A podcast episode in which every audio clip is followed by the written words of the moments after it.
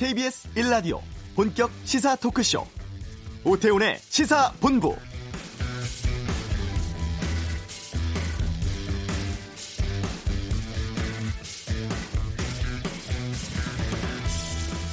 아침에 반가운 소식이 있었습니다. 지난 일요일 미 동부 해안에서 현대 글로비스 소속의 자동차 운반선이 뒤집히는 사고가 났었죠. 배 안에 갇혀 있던 한국인 선원 4명이 오늘 오전에 모두 구조가 됐습니다. 그러니까 먼저 구조된 선원들을 포함해서 탑승자 24명 모두가 전도 사고에도 불구하고 무사히 무트로 올라온 것이죠. 사고 나고 약 40여 시간 만에 전원 구조된 것입니다. 지금 여러 보도를 보면 이 배가 일본 측 선박과의 충돌을 피하려다가 사고가 났을 가능성이 나오고 있는데요. 이 배가 차량 운반선입니다. 총 차량 7,400여 대를 수송할 수 있고 사고 당시엔 완성차 4천여 대를 싣고 있었다고 하니까 과적은 아닌 것으로 보이는데요. 오태훈의 시사본부 잠시 후 현지 총영사 연결해서 이번 사고 이후의 구조 상황들 또 사고 원인 등에 대해서 자세히 살펴보는 시간 갖도록 하겠습니다. 자동차의 모든 것을 알아보는 시간 차차차 오늘은 세계 최고의 자동차 모터쇼에 반영된 최근의 자동차 산업 추이에 대해서 알아보겠습니다. 2부 정치화투 조국 법무부 장관 취임 이후의 정치권 상황 여야 각 당의 행보 짚어보겠습니다. KBS 라디오 오태훈의 시사본부 지금 시작합니다. 이 시각 가장 핫하고 중요한 뉴스를 정리하는 시간 방금 뉴스 KBS 보도국 박찬형 기자와 함께합니다. 어서 오세요. 네, 안녕하세요. 예. 아, 조국 법무부 장관 취임 이후 한국당은 장외 투쟁을 예고했고 민주당은 검찰에 대한 비판을 세우고 있다고요? 네, 그 자유한국당이 오늘 그 신촌하고 왕십리 예, 고속버스 터미널 이런 곳에서 장외 투쟁에 이제 나서기로 했고요. 대대적인 여론전을 벌여서 지지층을 결집하겠다 아, 이런 생각인 것 같습니다. 바른미래당은 조국 장관 임명 철회를 요구하면서 촛불 집회를 매주 토요일 광화문에서 열겠다 오늘 이렇게 밝혔습니다. 아, 황교안 한국당 대표가 어, 오전에 긴급 기자회견을 가졌는데요. 문재인 대통령의 독선을 막자고 주장하면서 야권, 재야, 시민, 사회단체 등이 참여하는 국민연대를 만들자 네. 이렇게 오늘 제안을 했거든요. 조국 장관 임명을 계기로 해서 장관 임명을 반대해왔던 세력 들을 규합해서 조국 장관의 파면 그리고 현 정권에 대한 저항의 동력을 삼겠다. 이런 의지로 풀이가 됩니다. 어, 황교안 대표는 지금 나름 어, 비장해 보이는데 어제도 그 국립현충원 참배하고 죽기를 각오하고 싸우겠다 이렇게 말했었거든요. 문제는 조국 장관 임명으로 해서 갈등 요소를 더 끌고 갈 수 있는 요소가 앞으로 더 남아 있을지가 관건인데 네. 그건 앞으로 이제 여론의 향배가 중요하고 그리고 검찰이 수사 결과를 어떻게 만들어내는지 이것도 지켜봐야 될 그런 대목입니다. 민주당은 자유한국당이 해임 건의안을 제출하고 국정조사 그리고 특검 추진 이런 움직임을 보이고 있는 데 대해서 정쟁보다 못한 분풀이다 이렇게 오늘 비판했습니다. 이인영 민주당 원내대표가 말했는데요.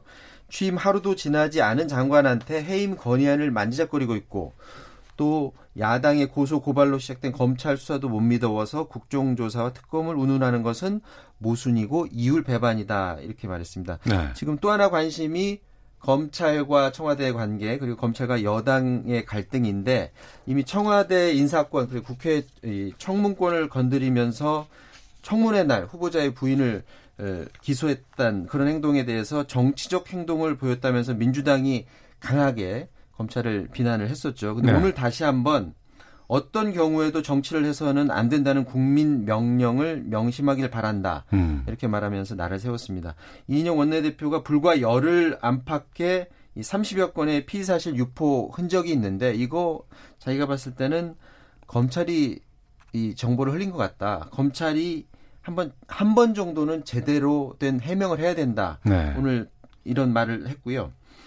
현재 검찰은 반드시 수사에 어떤 성과를 내야 되는 그런 상황이 됐습니다. 여기서 성과라는 것은 모두가 납득할 만한 증거를 제시해서 음. 그게 그것이 조국 장관이 됐건 조국 가족이 됐건 불법 행위가 있다라는 점을 밝혀야 되는 건데 만일 수사 결과가 나왔는데 나오긴 나왔는데 뭐 이 정도 가지고서 수십 곳을 압수수색을 하고 청문회까지도 뒤흔들 정도의 수사를 했느냐라는 네. 말이 나오게 되면은 검찰은 정치 개입이라는 세간의 평가를 또 피할 수도 없는 그런 상황이거든요. 그렇기 때문에 앞으로 수사에 고민이 깊어질 수밖에 없는 그런 상황인 것 같습니다. 네. 이 부분은 2부 정치화투 시간에 아, 더불어민주당 김성환 의원 또 자유한국당 백승주 의원 두 의원과 함께 자세하게 좀 짚어보는 시간 갖도록 하겠습니다. 아, 이번 주 목요일부터 추석 연휴가 시작이 됩니다. 이때쯤 되면은 이번 추석 연휴에 교통량 같은 거 분석 나오고 언제 가장 막히고 언제가 좀 괜찮다 이런 거 나오던데 나왔어요? 네, 조사 결과로 나왔습니다. 예. 요즘 이제 내비게이션 보면 그 매, 다음 날 예상치 뭐 이런 것도 나오긴 하는데 1시간 뒤 출발, 2시간 뒤 출발 이것도 나오더라고요. 근데 그 이제 정확한지는 사실 잘 모르겠습니다. 예. 국토부가 아, 추석 연휴 목금토일 그리고 금요일이 추석이니까 당연히 그 추석 전날인 목요일에 귀성객들이 많이 몰리겠죠. 어쨌거나 이 귀성객들을 대상으로 설문조사를 했는데요. 어, 전체 29.5%가 추석 하루 전인 12일 목요일 오전에 출발하겠다 이렇게 답을 했고요. 네. 집으로 돌아오는 귀경길은 추석 다음 날인 토요일 오후에 출발하겠다는 응답이 25.4% 그리고 추석 당일인 13일 금요일 오후에 출발하겠다는 사람이 23.6% 이렇게 나왔는데 추석 당일에는 어, 귀성하는 차량도 계속 그 시간대도 있기 때문에 혼잡 네. 그 혼잡의 영향을 받아서 가장 막히는 어, 귀경길은 추석 당일인 금요일 오후가 되겠다. 음. 이렇게 국토부가 밝혔습니다. 그러니까 추석 전날인 목요일 오전에 많이들 고향으로 출발하고 추석 당일인 금요일 오후 그리고 추석 다음 날인 토요일 오후에 귀경길이 예, 막히니까 막히는 거 싫어하시는 분들은 요 시간대는 되도록이면 피해서 운전을 하면 좋을 것 같고요. 목요일에는 서울에서 부산까지 이동 시간이 최대 8시간 30분 정도 걸려서 지난해보다 1시간 50분가량 이동 시간이 늘어날 것 같다고 하고요. 네. 귀경길은 네. 부산에서 서울까지 8시간 30분, 목포에서 서서울까지 7시간 30분 정도 예상이 됐습니다. 11일 내일 수요일부터 15일 일요일 사이에 고속도로 경부선, 영동선에 버스 전용 차로제가 아침 7시부터 다음 날 새벽 1시까지 음. 4시간 연장 운행될 예정이고요. 버스 전용차로 단속이 있, 으니까이 시간대 버스 전용차로 일반 승용차는 운, 어, 운전을 하면 안 되겠습니다. 네. 그리고 올해가 달 탐사 50주년 되는 해입니다. 우리나라도 지금 달 탐사 추진하고 있는 상황이죠. 근데 먼저 좀 발사를 하기로 했던 달 궤도선 이 계획이 연기됐다고요? 네, 오늘 오전에 예, 결정이 났습니다. 이 달 궤도선이 뭐냐면 달의 이 우주선을 착륙시키는 게 아니라 음. 달의 궤도를 돌면서 사진 촬영도 하고 네. 달 궤도를 분석해서 달의 중력장에 대한 정보를 얻을 수 있는데 이 달 궤도선을 띄우는 것 자체가 그 궤도선을 또 설계하고 만들어야 되니까 우리의 음. 기술력을 더 높일 수 있는 본격적인 달 탐사선을 만들기 전에 그걸 높일 수 있는 그런 한 단계 전 단계라고 볼 수가 있는데 당초 계획에 따르면은 달 궤도선 발사 목표가 내년 12월이었거든요. 그런데 네. 오늘 어, 수정을 해서 2022년 7월로 발사를 연기했습니다. 왜 연기했냐면 이 달 궤도선을 당초에 선, 설계할 때 550kg으로 만들자. 그리고 거기에 맞춰서 발사체도 어, 만들고 그렇게 하는 거였었는데 이게 더 무거워지게 되면 뭐 발사 뭐 궤도라든지 각도라 어, 연료 문제라든지 이런 것들이 다 복합적으로 틀어지게 됩니다. 계산을 다 맞춰서 했던 건데 그렇죠. 그렇죠. 거기에 맞춰서 예. 무게를 예. 줄여야 됩니다. 그런데 음.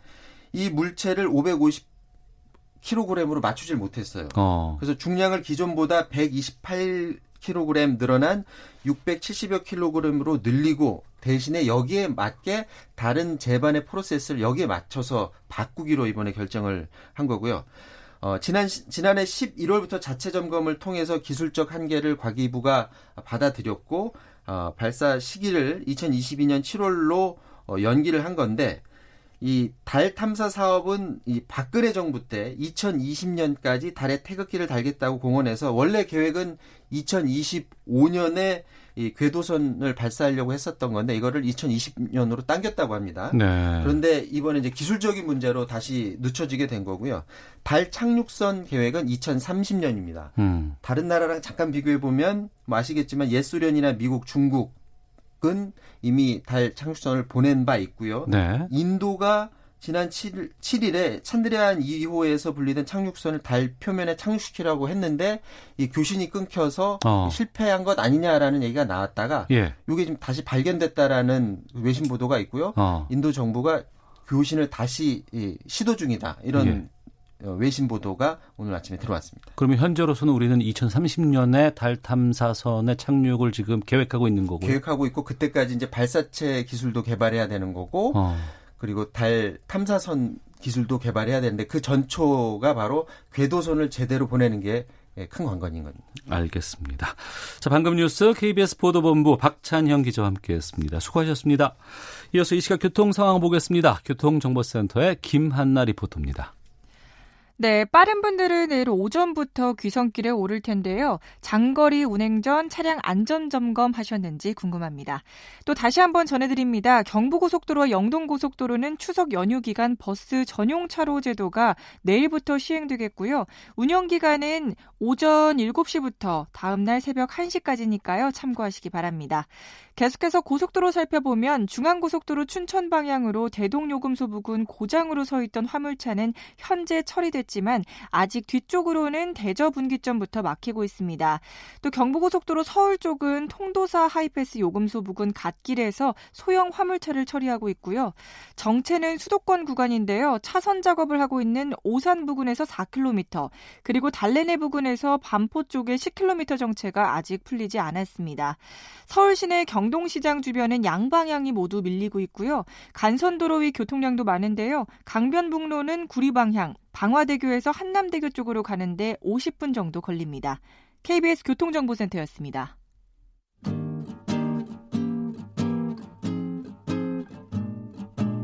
KBS 1라디오 오태훈의 시사본부 여러분의 참여로 더욱 풍성해집니다.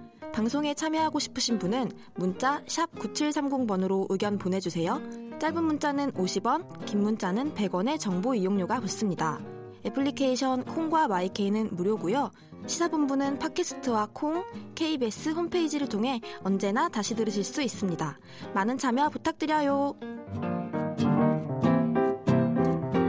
네, 지난 일요일 미국 해상에서 현대 글로비스 소속의 자동차 운반 선박입니다. 이 골든 레이호가 뒤집히는 사고가 있었습니다. 이 배에는 24명이 타고 있었고 20명은 구조됐지만 4명이 배 안에 갇혀 있었다고 하죠. 아, 다행히 오늘 아침까지 이 네 분이 모두 구조가 됐다고 합니다. 현장의 상황, 현지 소식 자세하게 좀 들어보겠습니다. 김영준 주 애틀랜타 총영사를 연결하겠습니다. 안녕하십니까? 어, 안녕하세요. 예, 애틀란타 총영사 김영준입니다. 네 네. 먼저 이 사고가 정확히 언제 어디서 난 건지부터 좀 여쭙겠습니다. 예, 사고는 9월 8일 일요일입니다. 예. 어, 현지 시간으로 새벽 2시고요. 한국 시간으로 일요일 오후 3시경에 예. 조지아 동남쪽에 있는 브룬스위크 항구라는 곳입니다. 어. 예, 브룬스위크 항구에서 났습니다. 예. 예. 현지 시각으로 새벽에 발생한 사고라서 구조 작업도 쉽지 않은 상황일 것 같은데 그 구조 작업은 어떻게 이루어졌다고 하는지 좀 들으신 게 있는지요? 예, 예. 구조 작업은 어, 초기에 그 사고가 나자마자 바로 미 어, 해양 경비 등에서 바로 보고가 되었습니다. 그래서 초기에 어, 구조 인력들이 동원되었기 때문에 사고 난 지 한 시간 정도 됐을 상황에서 처음에 말씀하신 대로 음. 20분, 전체 24병의 어, 그 승무원들 가운데서 20분을 구출해낼 수 있었습니다. 네. 나머지 네 분들은 이제 어, 구조 작업을 해야 될 상황이었고요. 네. 그렇습니다. 20분은 구조가 사고 직후에 바로 됐는데 네 분은 계속 네. 배 안에 갇혀 있었던 이유는 무엇인지요? 예, 기본적으로 그 배가 굉장히 큰 배입니다. 예. 200m가 넘고요. 높이는 10층 건물이 넘는 건물입니다. 어. 그런데 이제 구조됐던 선원들 같은 경우에는 되게 지상에 선교라 그러죠. 네. 지상에 나와 있었기 때문에 조금 수월했었는데 예. 어, 갇혀 있던 내부는 기관실에 근무하는 분들입니다. 기관실은 배 밑바닥 가운데 아래쪽에 있습니다. 예. 그분들 같은 경우는 바깥 상황에 사고가 난 상황에 대해서 잘 일단은 어, 소식이 늦었고요. 그리고 배가 넘어지는 가운데서 그거를 이제 어, 본인들이 나오기 출입구를 찾는 게 굉장히 어려웠던 것 같습니다. 그런 가운데서 내부는 어, 어, 배 안에 갇혀 있었던 게 아닌가 그렇게 추정이 되고 있습니다. 네, 배도 200m가 넘는 엄청난 크기고 높이도 10층 건물 높이라고 하니까 바닥 쪽에 계신 분들이 나오기는 쉽지 않았을 수도 있겠네요. 예, 예, 그렇게 생각이 됩니다. 예. 그럼에도 모두 지금 구조가 됐습니다. 이 생존 가능했던 이유는 무엇으로 보시는지요? 예, 기본적으로 이분들이 생존이 가능했던 이유는 우선 어 여기 해양 이쪽도 해양 경비대 역할에 대해서 굉장히 그렇게 고마운 감사함을 표현해야 될 것 같습니다. 상당히 전문적으로 네. 일을 진행을 했던 것 같습니다. 음. 이분들이 이제 당초에 네 분들을 이제 어, 어 수색을 하기 전에 저희가 두드림 벽을 이제 망치 같은 걸로 두드리면서 예. 생존 가능성을 확인했는데 그게 이제 어제 새벽에 그분들로부터 신호가 왔습니다. 그래서 아 살아 있구나라고 음. 하는 거하고 위치를 대략적으로 파악을 할 수 있었고요. 예.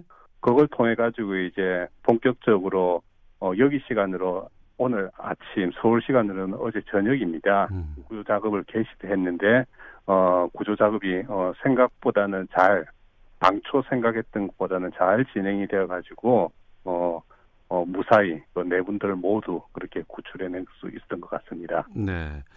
그 뉴스를 보니까 이 배에 불이 났다는 기사가 있던데 불은 지금 다 꺼진 상황입니까? 어떻습니까?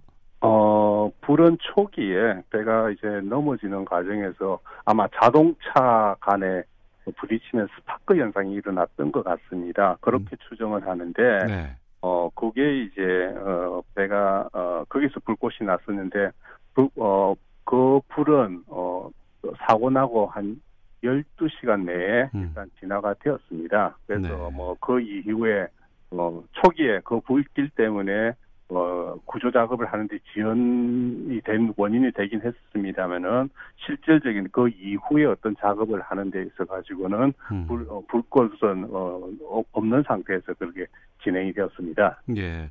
이 구조된 그 네 분의 상태가 어떨지 궁금하거든요. 건강 상태는 어떻다고 들으셨어요? 예, 제가 오늘 어 병원에 그분들을 다 방문을 했습니다. 아 만나셨어요? 했, 예, 예. 제가 병원을 찾아갔습니다. 그 병원 자체는 지금 철저하게 외부 통제가 되고 있는 곳입니다만은, 예. 어, 제가 일단은 좀 공식적으로 찾아가서 펴었습니다. 네 분 다 모두 일단 외상은 없고요. 예. 다만 이제 안정이 굉장히 필요한 상황입니다. 특히 어. 이제 어, 세 분이 먼저 구출되시고 한 분이 나중에 구출되셨는데 나중에 구출되신 분은 혼자 좀 더 오래된 고립되어 있는 상황에 였기 때문에 음. 더욱더 좀 안정이 좀 필요한 그런 상황이었습니다. 네. 다만 이제 뭐 어, 말씀드린 대로 어, 외상이나 아니면은 뭐 생명의나 그런 문제는 전혀 없는 그런 상황입니다. 네. 아무래도 가족분들이 많이 놀라셨을 것 같은데 지금 미국으로 가신다는 얘기가 있더라고요. 혹시 소식 들으셨습니까? 저희가 가지고 있는 소식은 내일과 모레에 거쳐서 나중에 일단 구출 구조 대신 네 분의 음. 가족들이 내일과 모레에 거쳐서 그렇게 이쪽을 방문하는 것으로 그렇게 알고 있습니다. 네. 그 사고 당시 상황이라든가 원인에 대해서는 아무래도 배에 계신 분들이 가장 많이 알고 계실 것 같은데 혹시 그 부분에 대해서는 말씀을 안 하시던가요? 어, 기본적으로 지금 뭐 선언분, 저희 입장에서는, 저희 이제 정부 입장에서는 지금까지 이분들을 구출하는 데 가장 중점을 두고 있었고요. 예. 사고 원인에 관한 것들은 기본적으로 이쪽 뭐 해양 경비대는 미측 강구회사, 미측 정 어, 관계 기관이나 그리고 산사 측에서 그렇게 중점을 둬야 될 거고요. 음. 그리고 저희가 이제 구조 기존에 구조되신 분들 그리고 지금 말 새로운 나중에 구조되신 분들 다 심신이 굉장히 지금 어려운 상황입니다. 저희로서는 네. 가장 그분들에게 안정을 취하는 것이 가장 중요하다고 생각을 했고 그런 예. 측면에서 제가 그 부분에 대해서는 일단은 어, 어, 어 문의를 묻거나 뭐 그렇게 할 상황은 아니었습니다. 예. 그래서 뭐 예. 예. 지금 조지아 앞바다에서 일어난 현대 글로비스 선박 전도 사고와 관련해서 김영준 주 애틀란타 총영사와 말씀을 나누고 있습니다. 어, 총영사께서 방금 말씀하신 부분들이 핵심인 것 같아요. 먼저 이제 구조 작업에 우선해야 되고 또 이분들의 건강 상황이 가장 중요한 부분인 것 같고요. 그리고 예, 또 예. 현장에 있는 어떤 여러 가지 소식들을 좀 많이 접하실 것 같아서 그 이후의 것들 좀 차분차분하게 좀 여쭤볼까 합니다. 어, 예, 그렇죠. 예, 예. 그 당시 사고 났을 때 일본 선박을 피하려다가 급하게 배가 급변침했다라는 지금 보도가 나오고 있는데 여기에 대해서 좀 말씀 가능하실까요? 어, 일단 뭐그 얘기를 포함해서 많은 얘기들이 있습니다. 네. 원인에 관한 이제 또 또는 뭐 여기에 이제 현장에 있는 아니면 로컬 신문에 나오는 여러 가지 얘기들이 나오고 있습니다만은 네. 기본적으로 사고 원인과 관련된 사항에 대해서는 음. 어, 아까도 말씀드렸습니다만 해양 경찰청이라든지 선사 쪽에서 기본적으로 그것을 해야 될 것 같고요. 현 단계에서 어뭐저 미처 관계 저- 어, 미 정부 기관이나 선사 측에서 사고 원인에 대해서 공식적으로 발표한 바는 전혀 없습니다. 그리고 네. 어, 어, 해양 경찰도 해양 경찰대에서는 어, 내일부터 네. 어, 선원들을 선원들을 대상으로 어, 일단은 어, 사고 원인도 여러 가지에 대해서 인터뷰가 일단 진행되는 걸로 알고 있습니다. 네. 그런 그런 과정을 거쳐서 아마 원인이 조금 더 밝혀지면은 예, 미국 정부 당국이나 아니면 선사에서 그에 대한 공식적인 발표를 적절한 계기에 하지 않을까 그렇게 생각을 하고 있습니다. 예. 알겠습니다. 배는 지금 어떤 상황입니까? 어, 배는 지금, 지금, 어, 큰 배가 90도로 옆으로 완전히 누워 있습니다. 예. 그리고 그 배, 배가 누워 있는데, 배가 아까도 말씀드렸듯이 200m가 넘는 뭐 10층짜리 건물에 가까운 때문에 옆으로 누워 있지만은, 어, 3분의 2 이상이 물 위로 나와 있는 상태입니다. 예. 그렇게 그런 상태로 누워 있고 지금 그 어 뭐 여전히 간조나 만조 때 어. 제가 이제 여러 가지로 어 출렁이고는 있습니다만은 그러한 이제 안정화 작업을 통해서 예. 안정화 작업을 통해서 이제 어배 그 수색 작업이 이루어졌던 그런 상황입니다. 예. 그래서 배 상태는 지금 뭐 특별하게 지금 어 뭐 떠내려간다든가나 그런 상황은 아닌 것 같습니다. 아, 수심이 깊지 않나 봐요. 더 빠지거나 뭐 이런 상황은 아닌가 보죠? 음, 지금 이제, 어, 수심, 그 사고 현장이 강에서, 어, 브룬스윅, 사고가 난 브룬스윅 항구는 미국의 대부분의 동부 쪽에 있는 항구들이 예. 강 안에 들어가 있는 항구들입니다. 아, 바다가 아니고. 강에서 바다로 나가는, 아. 강과 바다가 만나는 그 지점에서 사고가 났고요. 예. 그 지역의 수심이 한 11m, 12m 정도 되는 것으로 지금 알려져 있습니다. 아. 그래서 배는 아까 말한 굉장히 또큰 배이기 때문에 음. 옆으로 누워 있는 배가 3분의 2 이상이 물 위로 나와 있습니다. 네. 그리고 이제 배는 이제 바닥에 깔려 있는 상태고 다만 그 바닥이 어, 진흙 바닥이기 때문에 여전히 음. 좀 바닥 자체가 유동적이라고 합니다. 네. 그래서 이제 그거를 이제 잡아주는 그런 작업을 하고 있는 그런 상황입니다. 예. 아유, 전원 구조 소식을 듣고 보니까 참 마음도 좀 놓이고요. 고생도 많이 하셨을 것 같은데 그 구조 작업에 참여했던 분들 좀 만나보셨나요? 어, 예, 저희, 어, 뭐, 계속 지금 만나보고 있고요. 네. 저희가 긴밀하게 그렇게, 아까도 말씀드렸듯이 그분들의 굉장한 프로 정신, 그리고 굉장히 일에 대한, 어, 뭡니까, 어떤 열정, 그런 것들이, 예, 이, 이 구조 작업을 빨리 끝내는데 굉장히 큰 도움이 되었다고 생각합니다. 그래서 저희가 계속 중간중간에 어, 진행되는 상황에 대해서는 수시로 협의하고 그쪽으로부터 연락을 받고 그것을 이제 필요 어, 국내에 이제 여- 어, 전달해주는 역할을 했습니다. 이제 실질적으로 구조 작업이 끝은 났습니다만은 네. 내일부터는 제가 이제 그 구조 작업에 참가했던 미국 측 여러 기관들 다니면서 일단 감사 인사를 좀 전해야 될 것 같습니다. 음, 아이고, 예, 고맙습니다. 고생도 많이 하셨을 것 같은데 끝으로 구조된 선원이라든가 뭐 가족들에게 하고 싶은 말씀 있으시면 말씀해 주시죠. 예, 어, 뭐 구조된 선원들, 어, 일단 굉장히 고생이 많으셨습니다. 음. 굉장히 빛도 안 들어오는 어두운 곳에서 그리고 굉장히 덥습니다 이 지역이 그리고 배 안에 있었기 때문에 굉장히 더 더웠을 겁니다. 네. 정말 고생들 많이 하셨었고요. 지금 뭐 아까도 말씀드렸듯이 외상이나 그런 건 없습니다만 안정이 상당히 필요한 상황입니다. 음, 그래서 아무쪼록 빠른 시일 내에 이렇게 쾌차하셔가지고 일상적인 생활로 돌아오시기를 그렇게 간절히 바라고 있습니다. 예, 알겠습니다. 아유, 오랜만에 이렇게 전원 구조됐다는 소식 듣고 나니까 또 우리 외교부라든가 또 관계 기관에 계신 분들 많이 고생하셨고 또 감사하다는 말씀 전하고 마치도록 하겠습니다. 오늘 말씀 고맙습니다. 아, 예, 감사합니다. 예, 지금까지 김영준 주 애틀랜타 총영사와 함께 말씀 나눴습니다. 헤드라인 뉴스입니다. 북한이 오늘 오전 6시 53분과 7시 12분 평안남도 개천 일대에서 동쪽으로 미상의 단거리 발사체 두 발을 발사했습니다. 합동참모본부는 이번에 발사한 발사체의 최대 비행거리는 약 330km로 탐지됐다며 추가적인 재원은 한미 정보당국이 정밀 분석하고 있다고 밝혔습니다.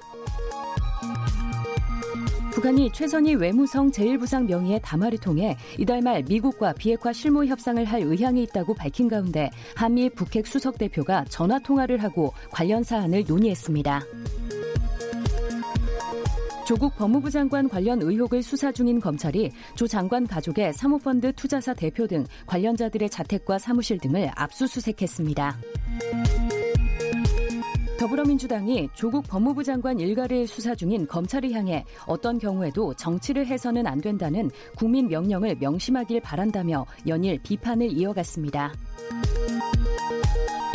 바른미래당이 오늘 청와대 앞에서 의원총회를 열고 문재인 대통령의 조국 법무부 장관 임명을 규탄하며 임명 철회를 촉구했습니다. 조국 법무부 장관 딸 조모 씨의 학교생활 기록부를 열람한 것으로 알려진 한영외고 직원이 생기부를 출력해 동료 교사들과 돌려본 것으로 드러났습니다.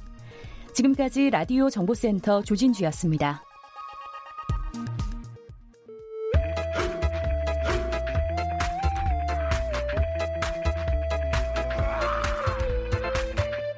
오태훈의 시사본부 네, 120년 역사의 프랑크푸르트 모터쇼가 이번에 개막했다고 합니다. 여기에 대해서 좀 짚어보겠습니다. 차차차 오토타임즈 오아름 취재팀장과 함께합니다. 어서 오세요. 네, 안녕하세요. 예, 저는 모터쇼 우리나라에서 나온 열리는 것도 잘 안 가봤는데 네. 이 프랑크푸르트 모터쇼는 어느 정도의 모터쇼인 거예요? 어, 이렇게 흔히들 되게 중요도를 말할 때, 예. 뭐 세계 5대다, 뭐 음. 뭐 세계 3대다, 이렇게 중요도를 좀 얘기하잖아요. 예.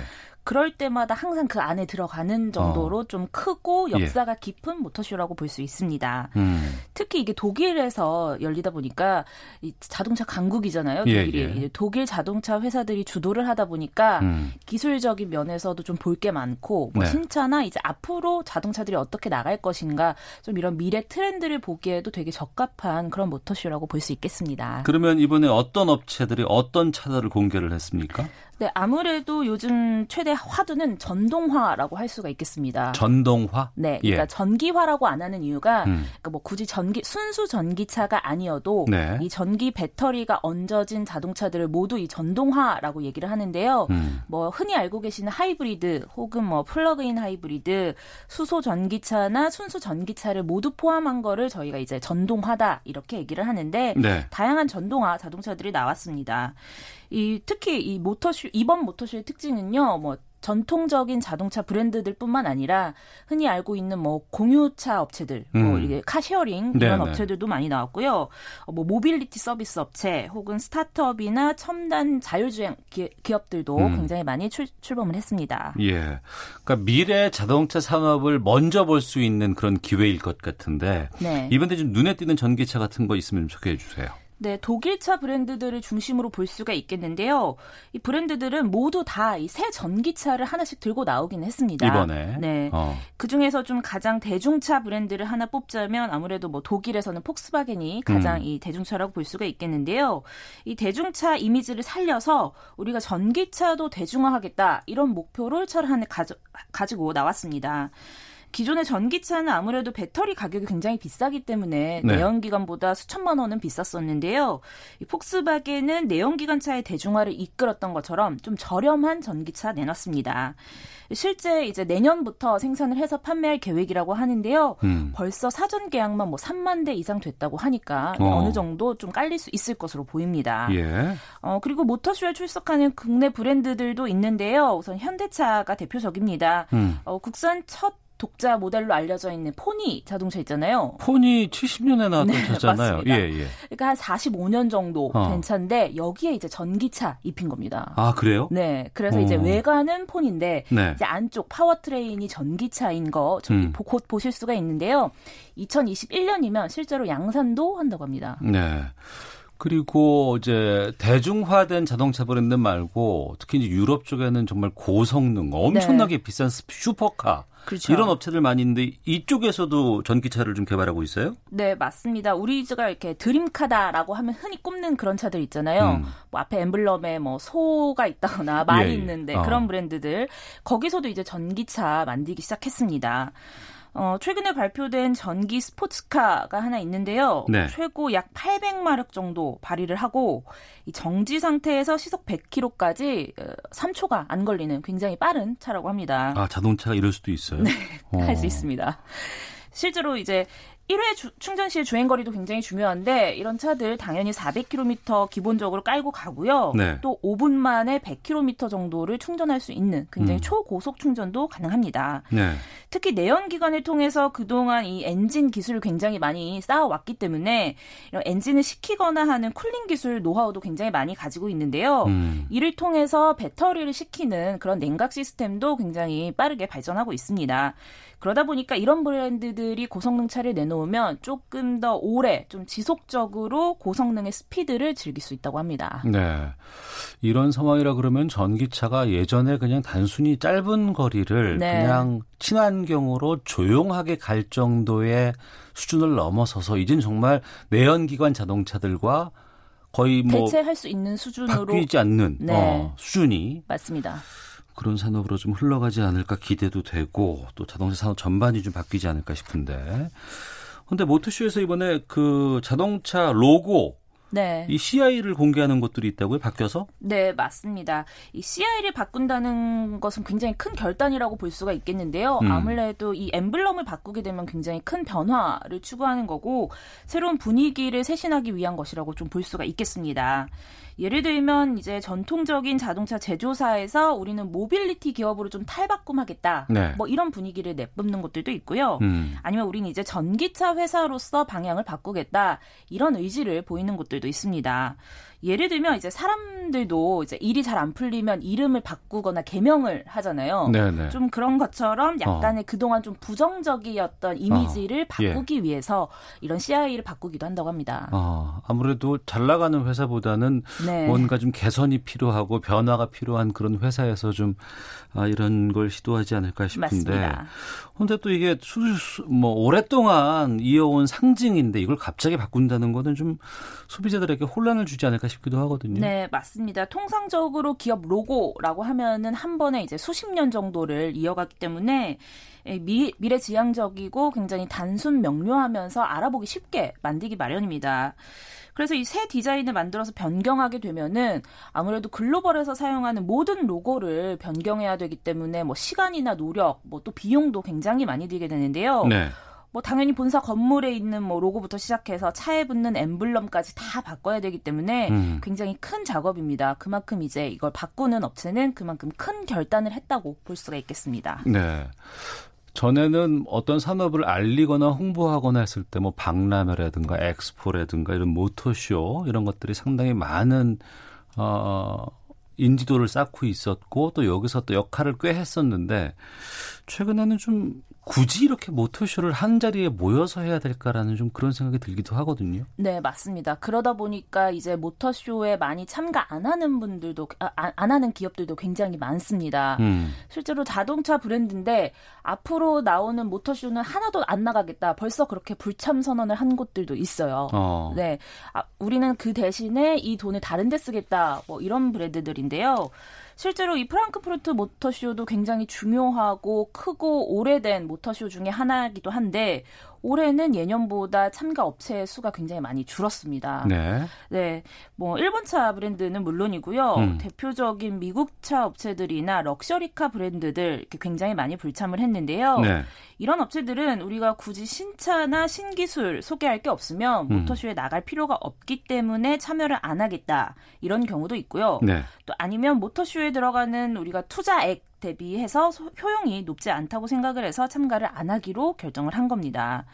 한번 모터쇼에 참여를 하려면 비용이나 인력이 굉장히 많이 들어가기 때문에 이를 그냥 소비자 대상 마케팅으로 음. 홍보로 돌리겠다. 뭐 이런 보관입니다. 네. 전과는 달리 뭐 다양한 홍보 방안도 많이 있을 것이고 하기 네. 때문에 좀 그런 것들 고민되지 않을까 싶은데 이거 하나만 좀 여쭤보겠습니다. 이번 프랑크푸르트 모터쇼 반 자동차 단체 협박도 있었다. 이건 무슨 얘기예요? 네, 이런 일이 꽤 많다고 하는데요. 좀 과격 환경 단체들의 입장입니다. 이 환경 보호를 명분으로 고가의 신차를 부수는 등 굉장히 과격한 행위를 보이면서 이번 모터쇼 조직위원회에서 보안을 강화하는 등 비상 체제에 돌입했다고 합니다. 이분들의 주장은 뭐냐면 네. 자동차가 기후와 환경을 망치는 기계다. 음. 뭐 이렇게 얘기하기도 하고 또 미래 세대들의 희생을 강요하는 자본주의 논리에 휩쓸리는 거다. 뭐 이런 음. 주장하시는 겁니다. 실제로 올해 국내에서도 이 모터쇼가 있었는데요. 그때도 이제 그린피스가 네. 모든 자동차 제조사들이 친환경차 EV 전기차로 100% 전환해야 된다 이런 시위를 벌인 적도 있기도 합니다. 그런데 이 모터쇼 같은 게 한번 주체가 되기 시작하면은 네. 당연히 네. 이런 논의들이 많이 이, 음. 논의들을 많이 하는데요. 이번에도 미래 기후 위기 또 이동성에 대한 논의를 진행할 예정이라고 하니까 네. 좀 어떤 대안이 나올지를 한번 살펴보는 것도 좋겠습니다. 음. 전에는 무조건 빠르고 멋있 고 큰 차들 선호하는 경우가 있었지만 지금은 좀 안전성뿐만 아니라 친환경적인 측면들을 고려하는 것이 이번 프랑크푸르트 모터쇼에서 살펴본 좀 변화의 방향이 아닌가 싶습니다. 자, 차차차 오토타임즈 오아름 취재팀장과 함께했습니다. 고맙습니다. 네, 감사합니다. 예. 1부는 여기서 인사를 드리겠습니다. 잠시 후 2부에는 정치화투가 있습니다. 조국 법무부 장관 임명에 이은 정치권의 후, 후폭풍에 대해서 두 현직 의원들과 이야기 나눠보는 시간 갖겠습니다. 또 하재근의 문화살롱 추석 앞두고 여성가족부가 제안을 한 가족 호칭 개선안에 대해서 알아보겠습니다. 뉴스 들으시고 2부에서 이어집니다.